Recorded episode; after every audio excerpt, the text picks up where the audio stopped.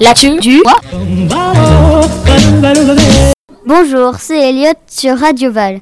Je vais vous présenter l'exploit sur la Manche. Une Américaine nommée Sarah Thomas a traversé trois fois la Manche à la nage. C'est la première fois que ça arrive.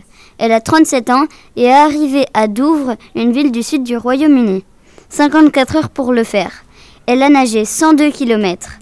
Elle a avalé de l'eau salée qui lui brûlait la gorge et elle s'est même fait piquer par une méduse. Elle a fait ça après un cancer du sein très douloureux. On la félicite. Il y a 15 jours, l'association L214, une association de défense des animaux, a publié une vidéo montrant un élevage de cochons. Il voulait dénoncer ce qu'on fait subir aux animaux dans les élevages.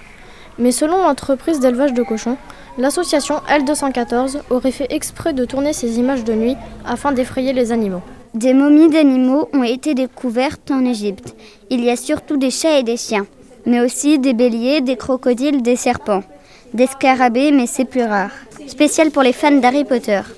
Des scientifiques au Canada ont mis au point une sorte de cape d'invisibilité. Quand on passe derrière, on disparaît comme par magie. Malheureusement, cette invention ne sera utilisée que par l'armée. Elle est fine comme du papier. Un enfant de 11 ans a volé la voiture de son frère pour rejoindre un parfait inconnu rencontré sur Snapchat. Après que son GPS a lâché, il a demandé son chemin à une patrouille de police. Puis il s'est fait arrêter et son père est venu le chercher. L'actu du